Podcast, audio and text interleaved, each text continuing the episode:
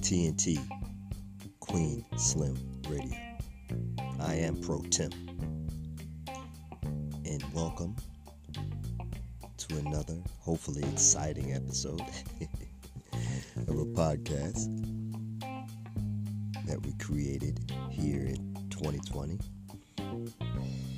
in the pandemic. Something to do. And as the year is winding down, I'm grateful to still be able to come through. And hopefully, when this uh, COVID quarantines go away, I can team up with the uh, my partner again.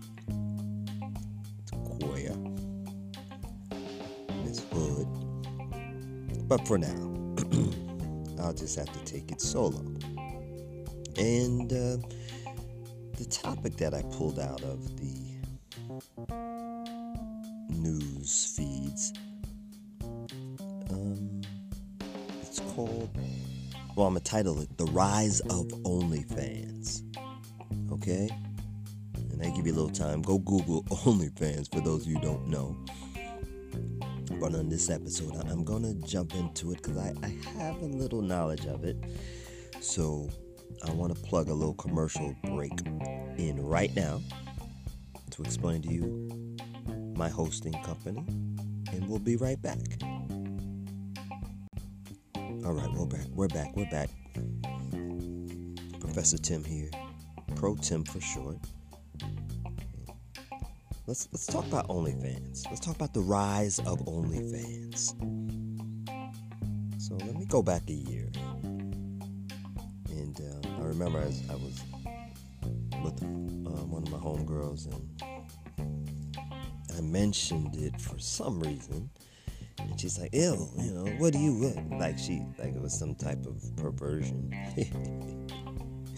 and, um, you know, for some reason, I, I have a history of friends, both programmers and also in physical, who are um, professionals in the adult industry whether dancers from clubs or um, club managers or um, internet uh,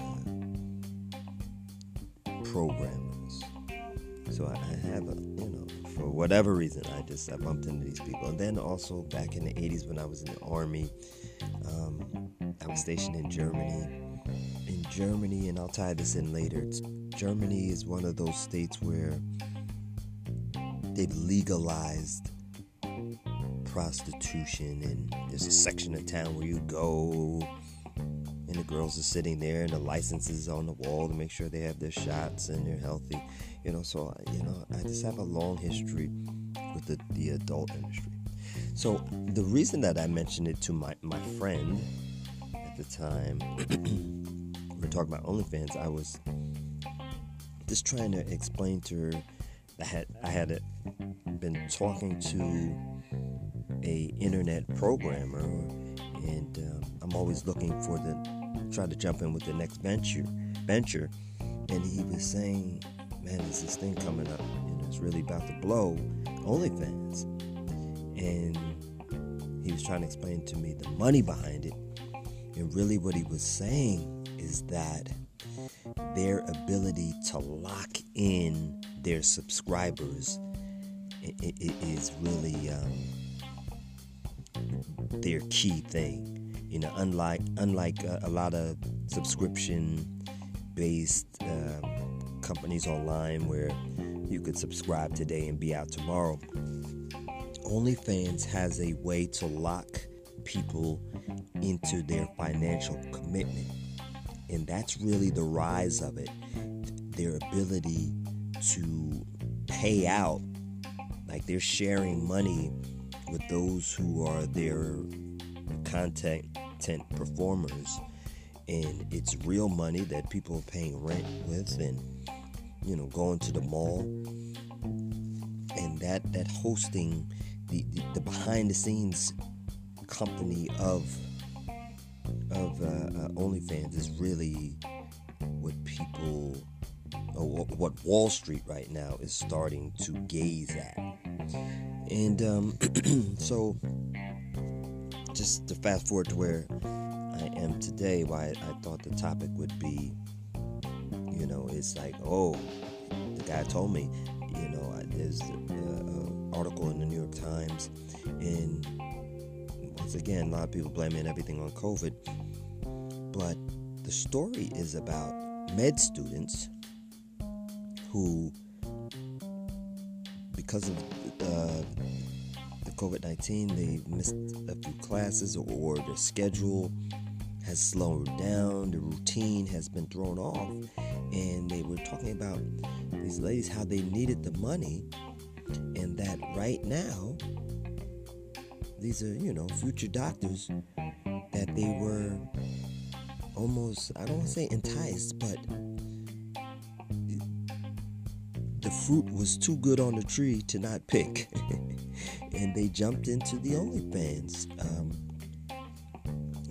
business and opened a page and took subscribers. And like I said, um, OnlyFans, the, the, the company behind them, have, have that ability to, to lock subscribers into their money. And um, these these performers are really getting paid. And uh, so the rise of OnlyFans, like like what is it? You know, um, what what would make a, a future doctor show her tail butt naked to the world? Is it just the money? it, I mean, is it just the money? But I, really, that's what they said. They're doing it for the money. And then when you add out the, you know, there's a lot of complications and, craziness in the business where you see a top performer like a Cardi B open an OnlyFans page, and um, you know, she need to get naked? And the fact is, like, probably on her page, she doesn't need to even get naked. But what happens, she'll get a million subscribers who unknowingly have entered into a digital security mastermind company that locks them into that payment. Right? They, they, they're to get a $1,000 out of you, right? And because they are a, a, a, a backdoor dark web type of company, like they can follow you all the way to your Facebook page, to your personal banking, and they're gonna get their money. And, and to the novice person who just oh I'm gonna subscribe for a week and then it's too late. You, they've got your money. And um, when you look at the demographics of it, like 50% of, the, of it is American. You know, the other 50% of the subscribers are, you know, from your, your, your Russian and your, your deep European countries, but also a lot of states. You know, people where where I think it's almost, um, you know, outlawed. People on their phone are just subscribing. It's pumping money and cash into the business.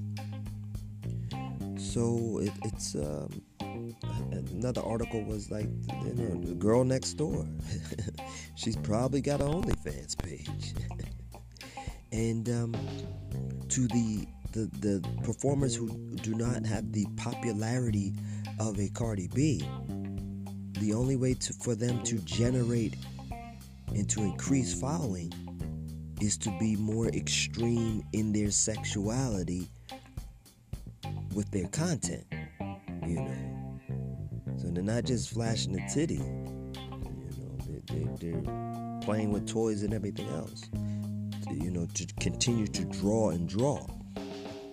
And um, it's, it's, it's almost double-edged sword, you know. It's cutting the, fruit off the tree so they're eating, but you know what collateral damage is it doing? And I hate to say this to society, but the reality, you know, this is what our society is now, where we've normalized this type of, uh, you know, I don't want to say uh, performance, and but we can't deny that sex sells, sex sells.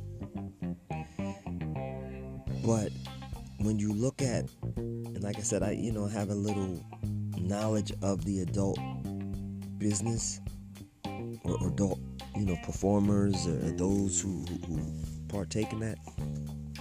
But the reality of it is that um, to the good girl next door, or, or to the med student who is on there flashing her, you know, her body for money and then goes to class.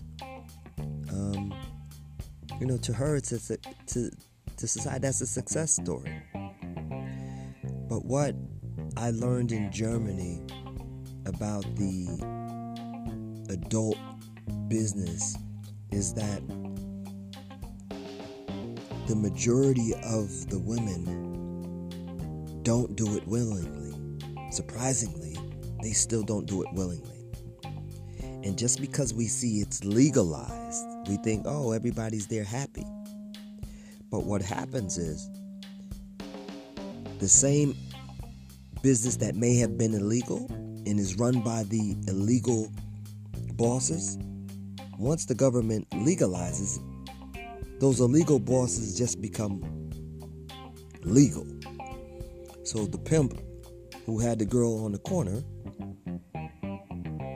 now gets an OnlyFans page. Like he's the boss behind, he's the credit card collecting the money.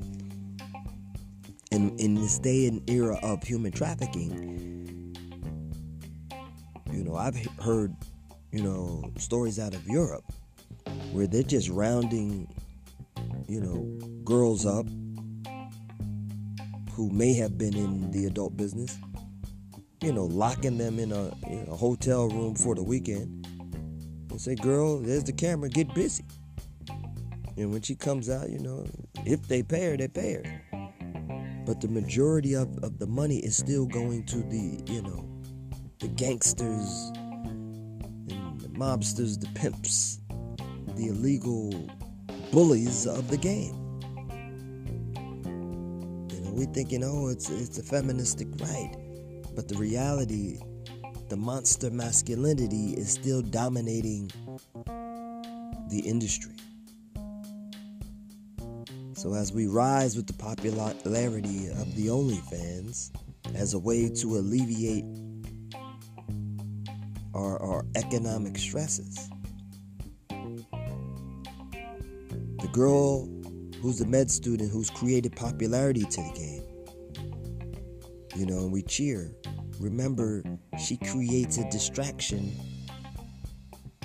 you know, because there's a girl in her shadows who was human trafficked room with the camera and the bullies bosses said girl perform We'll be back in a couple hours, and you better make us some money. So, buyer beware. everything is not for everybody. But I'll say again, this society has begged, it seemed, for an anything goesness. You know, I just, you know, pray that none of my family members get caught in that dark part of the web and you know locked in a room somewhere with a camera and you know, forced to do something that they don't want. So to the celebrities out there, hey man, think about the girl in the shadows. To you guys, hey, you swipe that credit card on there, and they're gonna get all their money. Let me tell you. not going to scam the scammers. And I hope we brought a little light on this subject and give you uh, just an insight to, to one. Uh, I see the Wall Street people talking about it, so you know, just try if you have this conversation with somebody, um, give them the full, the full picture. Say, hey, this thing is glistening, and I know, homegirl, you making money willingly, but there's, there's a whole lot that are not making money willingly, and then just the collateral damage in years to come. Um, you know, was it worth it? You know, anything for a dollar. Was it worth it? Hey, I am Professor Tim. Just call me Pro Tim. And this is TNT, Queen Slim Radio.